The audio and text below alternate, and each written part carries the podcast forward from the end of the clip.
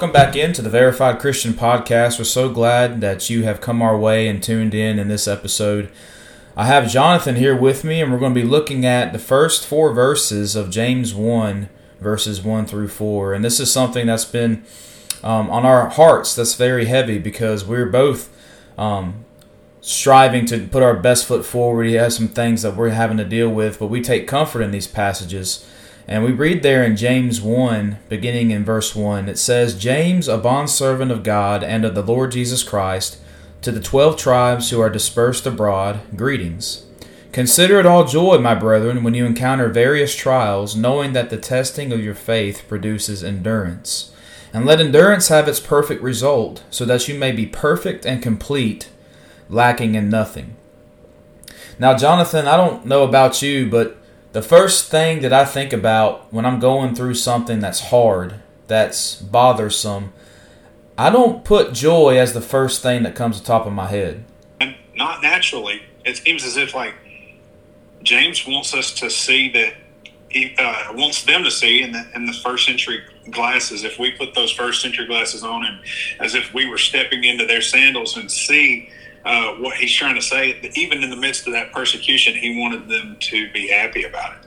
That's just something that we don't necessarily relate to happiness. Right. And I think it's important to know that James was written to Christians. I mean, the Christians in the first century, they were dealing with heavy persecution. I mean, not only from the, the Roman Empire, but also from other, you know, Jewish people the, at the time.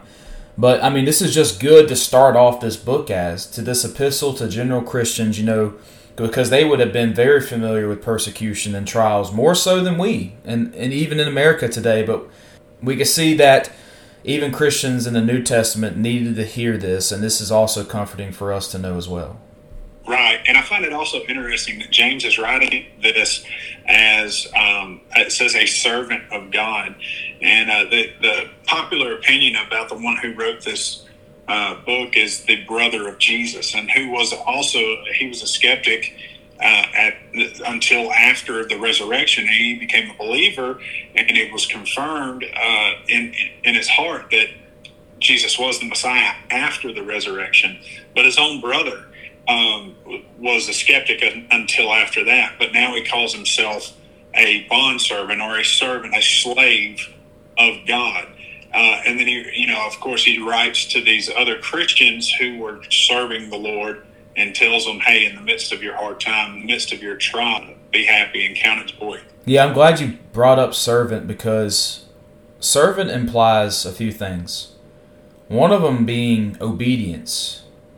Um, another one being humility and also loyalties. Those three things go together. When we think about a servant, we have a master, and that master is Jesus, and we are serving Him. He is the one that we're following. And those three things, when we think about a servant, implies obedience and implies humbling ourselves and also being loyal to Him, because we know we read in other verses, like James four verse four, if we're a friend with the world, we're an enemy of God. So and we read in Matthew, or rather in the Sermon on the Mount, that Jesus told us no man can serve two masters. So when we think about it, that servant implies that we have a master, uh, that we need to be humble to uh, serve him, to be loyal, and also obedient.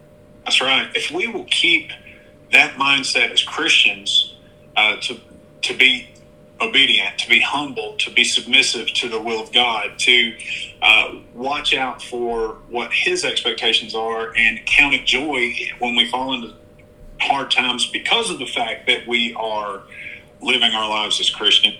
Then, then I, I think wholeheartedly what James is saying here is that hey, it's going to turn you into who God wants you to be anyway. At that verse three, it says, "For you know that the testing of your faith." In the ESV, it says the testing of your faith produces steadfastness. It, it, produces endurance, and so we're going to become who God wants us to be when we will just end the test. Right. Um, you know, and we see in verse one, he's talking to those those twelve tribes who are dispersed abroad. So this time they were scattered abroad, most likely due to persecution.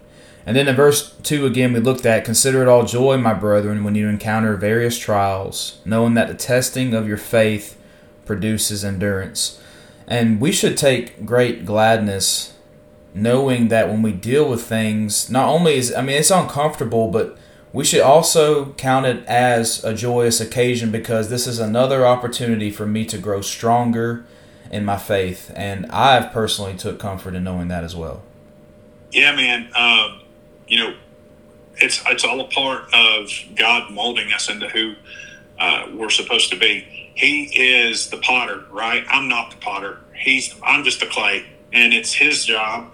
Uh, and of course, that's what the potter's job is to do is to mold the clay. And so, if I'm the clay, He's the potter, then I'm going to be shaped uh, by the things that I go through, by the hardships that maybe I walk uh, walk in, but in the midst of that, I can be happy because it's turning me into who God needs for me to be, uh, no matter what. That's right. Um, I think it's important to know that these things, those various trials, many different kinds of trials, that, that word divers there, if you're in the King James Version, means various kinds of trials and temptations.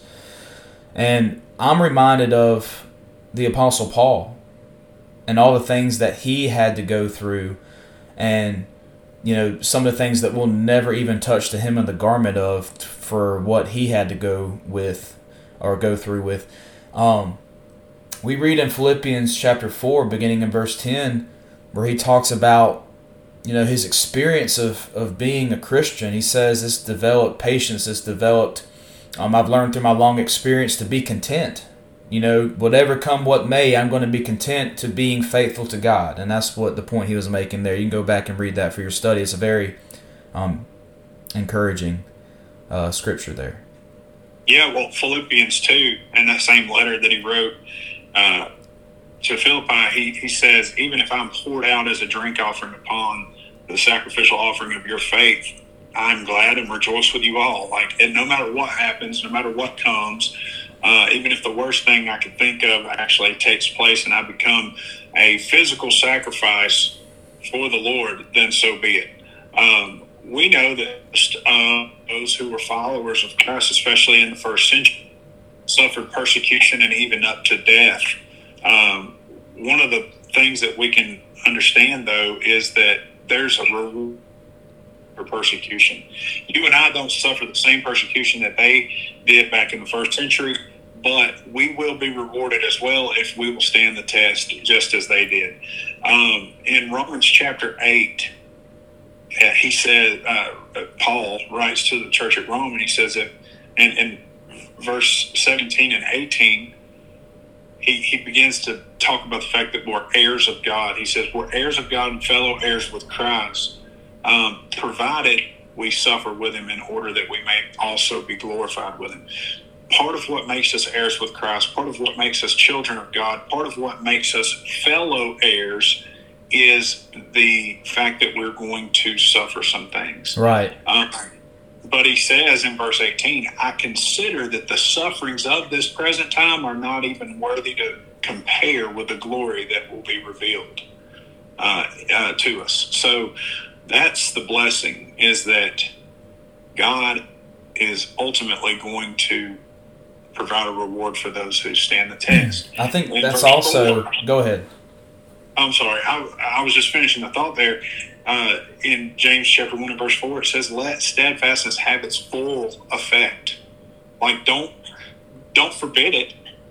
You know, go through it as much as you can go through, that you may be complete or perfect and complete, lacking in nothing. Yeah, and that was the point I was going to bring up um, that that point. Let steadfastness have its full effect. I mean, the Christian life is hard, but I think it's also important to note that it's doable. Um, we have many New Testament, you know, examples of that. Paul, um, Peter, all those great, um, great men before us, and also the in the Hebrew uh, book of Hebrews, chapter eleven, the Faith Hall of Fame. All those men that had to go through trials, um, but they persevered, and it just says let let it have its its perfect work. It's going to be hard, but it gets easier. The more you go through it, I find myself things that I'm dealing with when that circumstances arises a second time, I'm able to handle it better. That's right. So the, the more we grow, the more we know. That's right. And you know, Second Timothy three verse fifteen through sixteen tells us that God provides everything uh, that we need um, being made perfect through Christ, and sometimes being made perfect means we're going to have to deal with some things. Yeah, I mean, it's not always going to be cupcakes and roses, and I, I say that a lot when I preach. But um, when we go through the things that we go through, and we come out on the other end, first of all, that's just another testimony of how God has taken care of us and where He's brought us from. But it's also um, proving us to become who He needs us to be. Uh, I, I, truly believe that some of the things that we walk through um, were walked through on purpose to become better, to become more of that example that uh, He's going to need us to be. And I don't know why I might be walking through the uh, the valley that I'm walking through right now, but later when I look back, this may be a valley that I will look back and see the providence of God within. Right. Uh, we just have to keep our head up, and we have to remember that persecution only produces endurance. Right. And I think about you guys know I'm a football fan, so when I think about you know college football or whatever it may be, if you have a young team that hasn't experienced a lot of game time, emotional things, you know, whatever if it's a turnover, and I heard that you're a coach over there at Georgia Christian, by the way. That's awesome. Um, I'm stepping into the role. That's I great. quite the coach status yet. Right, that's great. But anyway, you know, you look at a college football team that's very young, hasn't experienced a lot of hardship. They're going to be at a less of an advantage than those who are battle tested, um, who are veterans, who have many games under their belt. And I think about about a Christian, you know, the the new Christian that's still on the spiritual milk instead of chewing the meat like First Corinthians talks about are going to have to deal with some things. And that's again what Paul was talking about in Philippians 4. Through my long experience, I've learned these things. And sometimes we're just going to have to go through some things to make us complete, like James is talking about. Yeah, yeah. So uh, smile in the midst of your trial. Right? Right. hey, hey, I like that. There you go. That's great. Um, well, th- this concludes this podcast episode. I hope you found this encouraging. We may come back to this uh, James one again and look at some more of the text because this is practical Christian living, and James is is generally talking to Christians here that we can all um, glean from. So, thank you again for listening to the Verified Christian Podcast. Have a blessed day.